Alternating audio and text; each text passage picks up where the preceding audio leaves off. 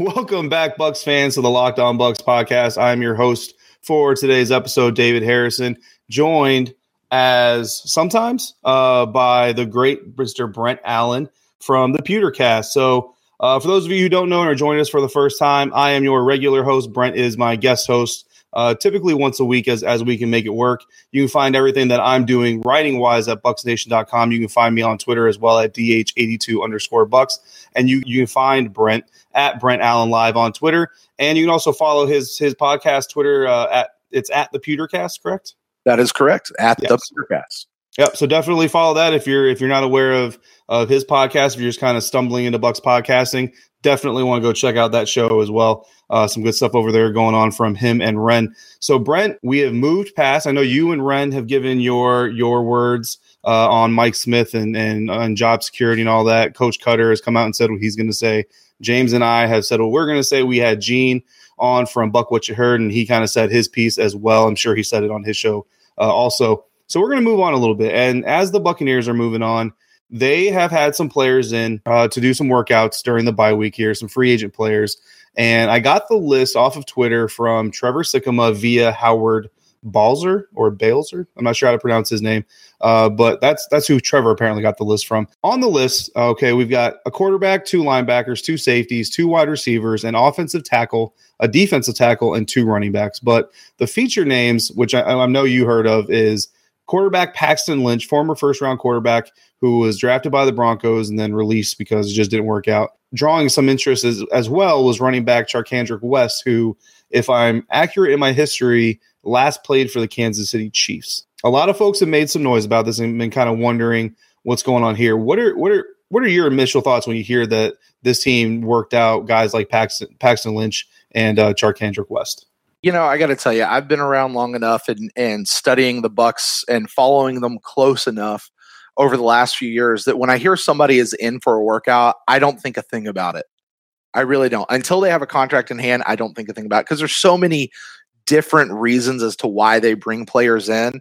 Um, some of it is just because they're trying to keep tabs on the players, update their records. Sometimes they're bringing in a player for a workout and maybe trying to get some you know secondary or tertiary information out of them or um, you know it, maybe they're actually so let's say they bring in paxton lynch right uh, maybe they're actually really interested in a receiver and they just need an actual like nfl experienced quarterback to throw to them so they yeah. can a good feel for them. So you know, you really don't know why they're doing it or or what's going on. Um, you know, and until they, uh, uh, you know, until they actually offer a contract, I just I don't think too much about it. You know, it kind of makes you raise an eyebrow, but you know, nothing really beyond that. Yeah, no, I I, I definitely see where you're going with that, and I, and I agree. And uh, I, I, like how you brought up the wide receiver thing because because like I, when I read off the list, the Buccaneers did bring two wide receivers in with the group, so obviously you need a quarterback to throw to them. So that so that alone could be it also, what I was thinking about Paxton Lynch is I don't think this is, and you touched on this. I don't think this is a 2018 a sign of anything for 2018. I think this, if anything, it's a sign for 2019 because I mean Ryan Fitzpatrick. You know, everybody was talking about how old he is and how experienced he is and how traveled he is. This could be his last year with the Bucs. It could be his last year in the NFL. Period. And next year, are the Buccaneers going to want to go in with two quarterbacks, Jameis Winston Ryan Griffin? I don't think so. They they might draft somebody or get an undrafted free agent, or they might go ahead and send out you know an offseason contract or an offer for to for Paxton Lynch to come in during training camp and see if he can't reignite his own NFL career and perhaps come in and battle uh, Ryan Griffin for that second position, or at least give Ryan Griffin some extra motivation to to continue his his upward uh, mobility, his his development. So, yeah, I, I'm with you. I'm not reading a whole lot into it. There were some people speculating, and I don't I don't think a whole lot was really all that serious. Like, oh man, maybe the Bucs are going to trade Ryan Fitzpatrick, you know, like the 49ers or something and and and all this other craziness. Um I don't I don't put too much stock into it. Uh however, there was um Well, hold on, James. Uh, uh-huh. let me I, there there's a thing. If the Buccaneers were to trade Ryan Fitzpatrick at this point, mm-hmm. I think, and I could be wrong, but it, you know, just as I kind of read into it, I think the Buccaneers are ready to hand over the the backup quarterback duties full time to Ryan Griffin. In fact, if the um, if the the looming suspension for Jameis Winston wasn't happening this year, mm-hmm. I feel like they may have just let Ryan Fitzpatrick go last year. The only reason they really brought him back is because they kind of knew we were going to be in the spot with you know with the suspension. Uh, right. So eh, you know, I feel like they're they're ready to just move into Ryan Griffin actually being the backup around here. Uh, however, you know his contract he he's just here this is the last year of his contract i don't know if this was just a one year extension for him or not or how the, i forget i think he was a restricted free agent this year but I mean, he's making one point three seven five million dollars this year, which you know Paxton Lynch probably would be more than that to bring him in as a as a backup quarterback. So, still Ryan Griffin is the cheaper option, and he's been around for a bunch of years. Eh, you know, I just, I'm not ready to move away from Ryan Griffin yet as our backup. No, I'm I'm definitely with you on that. I, I like Ryan Griffin a lot, and and I I mean I agree with your sentiment. I don't think the team is going to pay him that much money unless they see some sort of future uh, out of him with this team, whether it be as a, as a backup. And and yeah, like you said, I mean, if if Jameis Winston's suspension wasn't you know hanging over the team heading into the offseason, perhaps they don't bring Ryan Fitzpatrick back. I think the team would have been a lot more comfortable in your scenario coming into the season with Jameis Winston active and Ryan Griffin as a backup versus coming into the season with Ryan Griffin as your starter for three games. Sure. Uh, and you know whoever else as your backup. And, and uh, what was his name? Josh Allen yeah, there you go. Josh Allen is the backup. That's yeah. Uh, with having him as your backup, like that's that's you know, if you can see something coming down the line, then you do something to fix it. But you know, if you're just getting an insurance policy, which is really what your backup is, they're just the insurance policy. You know, Ryan Griffin's great for it. Yep. No, definitely. I, I definitely agree with you. So one question that struck me, and this wasn't like a, there wasn't a whole lot of chatter about this on, on the internet this week, but it, I saw one and it kind of struck me and, and kind of a topic I wanted to bring up is there were some people who were a little concerned or confused or wondering why the team didn't bring in cornerbacks. Mm-hmm. So, do, what are your thoughts, if any? Because I have one thought, but I don't know if you have any thoughts uh, really about the team not bringing in cornerbacks, given how uh, the secondary has performed so far. Well, I, I, mean, the first question that I would ask is, is who's available out there to come in, right? Yeah, because I mean, Bashaud Breeland has been signed, and he was pretty much the the best one out there, and right. really the only one everybody was talking about. So. Right. So I mean that's that's the first question, and then you know the second question I have is who who are you looking to replace them with? Are you going to replace Brent Grimes? Uh, you know, I, I, that's a worthy conversation. I think it might be a little premature. We've only seen Brent Grimes in two games so far. He hasn't looked amazing.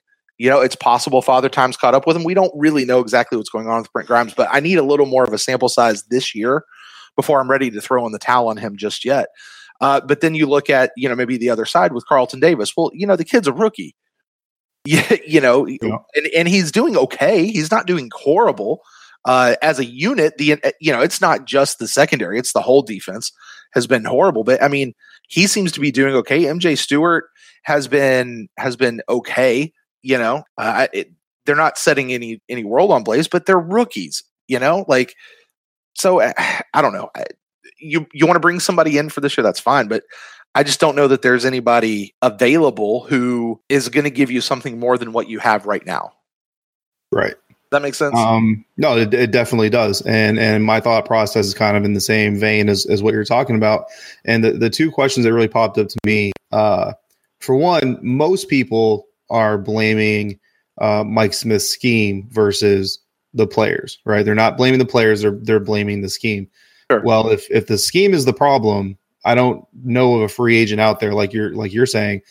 There's no free agent cornerback out there that's just going to come in and magically wave a wand and say, okay, now the scheme is fine.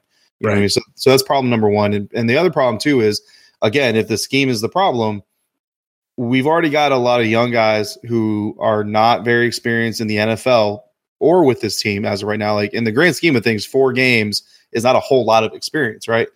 anybody you bring off the streets is going to have even less experience in this system, in this scheme with this defense. So, are you really going to make your unit stronger and better? So, I think we're on the same page there. So, uh, moving on from from the visits, you know, like I said, nothing has come out of it yet. Maybe one or two guys from there, you know, their names will pop up later on in the season, uh, or maybe next season, even who knows. Moving on. So, we got a voicemail from a listener that we wanted to address that I wanted to bring up. Hey, this is Powell Robinson over in East Seminole Heights, and uh, general observation as long as they're going to keep calling roughing the passer this way, I think we should trot back and throw on every play. And uh, Ohio State's band sucks. I'll take FAMU any day. Go Bucks and go Rattlers. All right. So James will enjoy that when he hears it. But that's Kyle talking about these roughing the passer penalties. And Brent, I've written about it a few times on the website. So before I get into my spiel, I want to I want to hear your take on what's been going on this season with the quarterbacks. You know, this is one of those rules. I understand why they made it. Uh, you know, it seems like a lot of these kind of competition rules are really designed to cheat towards the offense to help games become more high scoring games. Uh, which doesn't bode well for guys like Mike Smith, who's under fire for how many points his teams are allowing.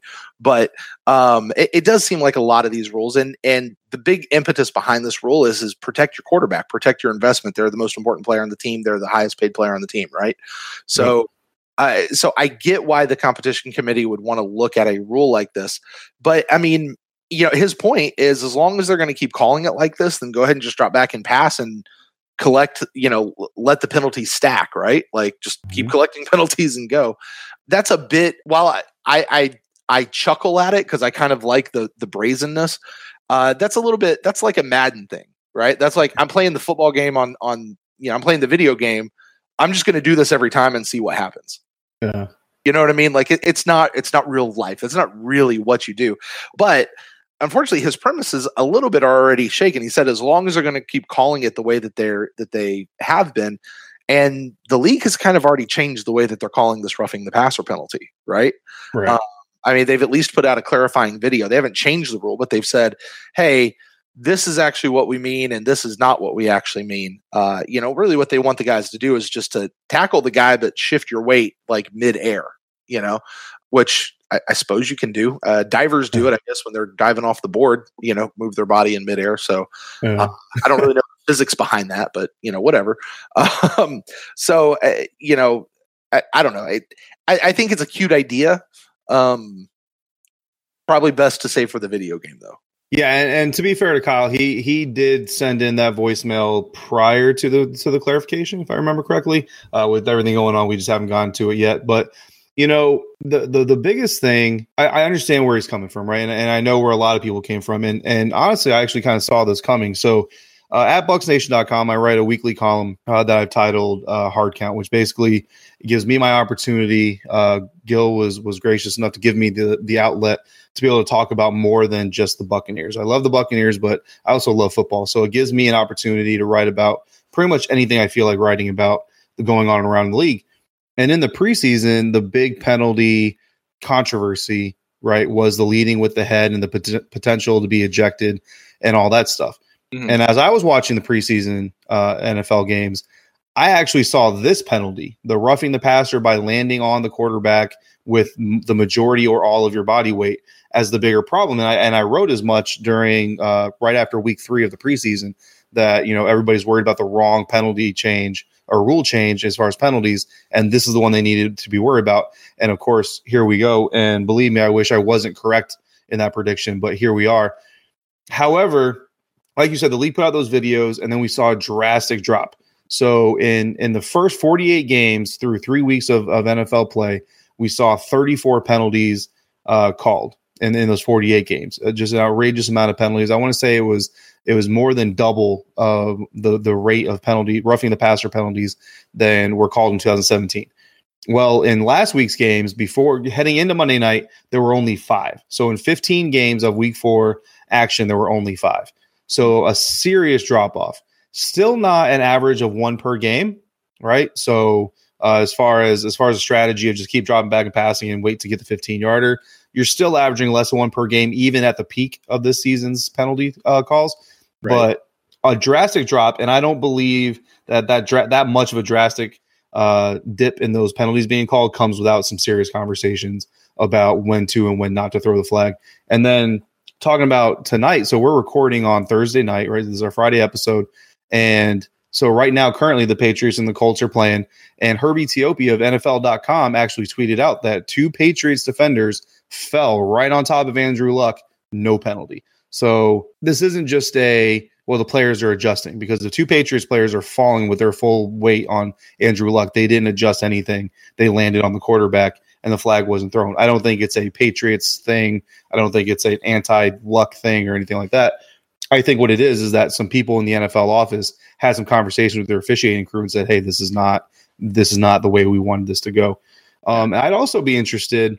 I don't know how to find this information. Uh, maybe like a Greg Auman or someone could find this information, but I would kind of be interested to know because bye week started last week. I wonder if the crews who called the most roughing the passer penalties in those first 48 games also had the week off last week.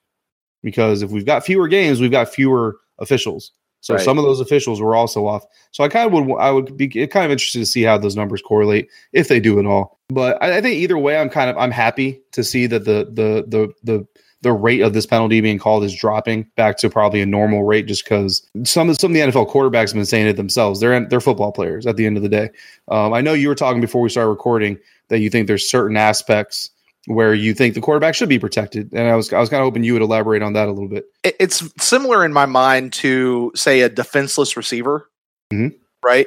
Uh, you have somebody who is in the midst of their of their their play. Their you know whether you're up in the air trying to catch the ball or you're not watching for something and and you're really focused on on that, or even as a quarterback, you've got your arm cocked back ready to throw, and then somebody hits you, lands with your full body weight, and your arm is not it's not down by your side.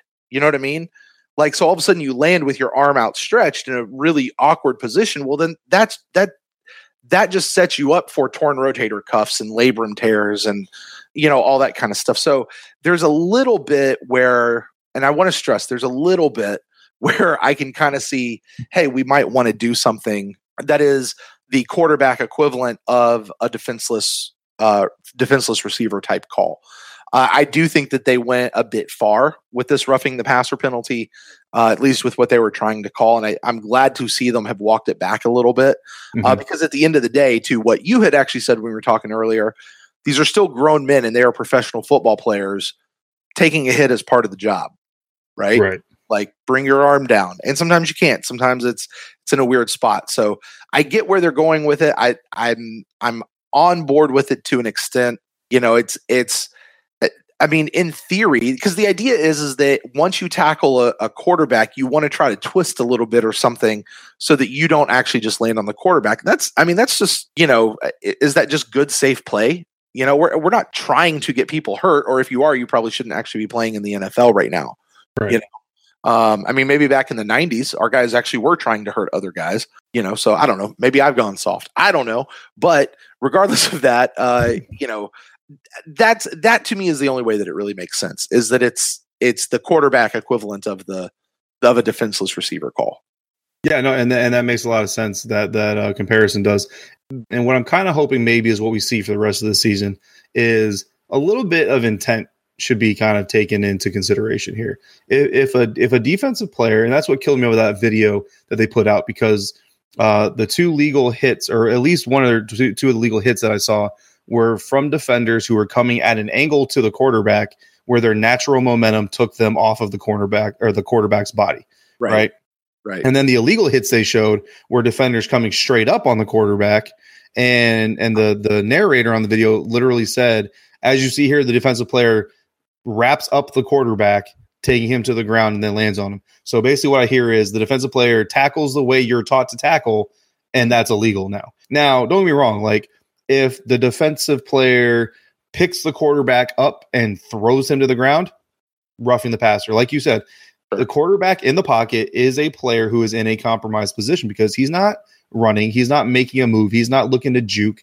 Some of these players a little bit more. Got it. Like you got guys who who who are just a little bit more athletic than your average quarterback, understand, but you don't make rules for the exceptions. You make rules for the for the average. And your average quarterback is not going to be juking and jiving inside the pocket dodging Ray Lewis, dodging, you know, Gerald McCoy and, and guys like that. He's just not. So if you if you have that situation and you're hitting a quarter, so that's where they they come into compromise position, right? They're literally a tackling dummy in there. So if you're picking up that guy and you're throwing him to the ground, got it. That's a penalty. If you're hitting him and then driving your shoulder through his chest cavity, penalty. But if you hit him and you both fall to the ground as grown men, paid National Football League players, and your body happens to land on his body because of physics, mm-hmm. I don't mm-hmm. see how that's a penalty. That can't be yeah, a penalty. And the only thing that I would say with that is if it's more of a, hey guys, we know that this is how we've been teaching you to tackle is to wrap them up and just kind of fall on them. But, you know, really in the, while you're doing that, you should be able to you know, you tackle, you bring them to the ground and you kind of roll off of them, or it's, you know, you can sort of roll to the side and it just makes the tackle more safe. Uh, yeah. You know, not just to protect the quarterback, but just to protect people, right? Right. I can I can kind of see where you're going with that. Like, if you're going to have the same effect, if it's going to give you the same result, but there's a way to do it that's safer, then let's do it that way. Uh, like I, like I say, I I think that's where the intent of the whole thing was. Um, but I am also glad to see the NFL look at it and go, yeah, this is sort of ruining the game. You know, let uh, let's let's not do that one anymore. Like, yeah. let's. It was a good idea. Uh, let's figure out how exactly we're gonna we're gonna do this because it's getting it's getting out of hand. It's ruining the game. Yeah, to, to make that that hardcore. Oh yeah, I think like you said, I think the intent you know, by the league was good. Uh, keep your favorite players on the field. Keep your your Aaron Rodgers, your Tom Brady's, your Jameis Winston's of the world standing on their feet a little bit more and, and able, able to throw the ball versus you know leaving leaving the, the field on a cart. And fans will stick around longer. And I think that we can all agree that we want to see uh, our favorite guys on the field more often than not. So I think the intention was was good. Execution sucked. Uh, good news is they seem to have uh, adjusted that. So we'll see if they overcorrected on, on the opposite end and and how this develops throughout the year. Uh, Brent, that's going to do it for us tonight. So uh, great bye week conversation. The Bucs are fully into their bye week, so I'm glad that we uh, we had some things to talk about that you know uh, honestly don't just kind of feel like we're just reaching for for anything we can find out of the clouds. Um, I appreciate your your appearance again on here, uh, ladies and gentlemen. Uh, once again, you know, Locked On Bucs podcast. You've been listening to us. My name is David Harrison. You can find me on Twitter at dh82 underscore Bucs or over at bucsnation.com where I do all of my football related writing. And uh, my my faithful partner for this evening, Brent Allen. You can find him on Twitter at Brent Allen Live or at his podcast, The Pewtercast. So until next time, enjoy the bye week. Enjoy some really good football with a guarantee that the Buccaneers will not lose. And we will see you next week.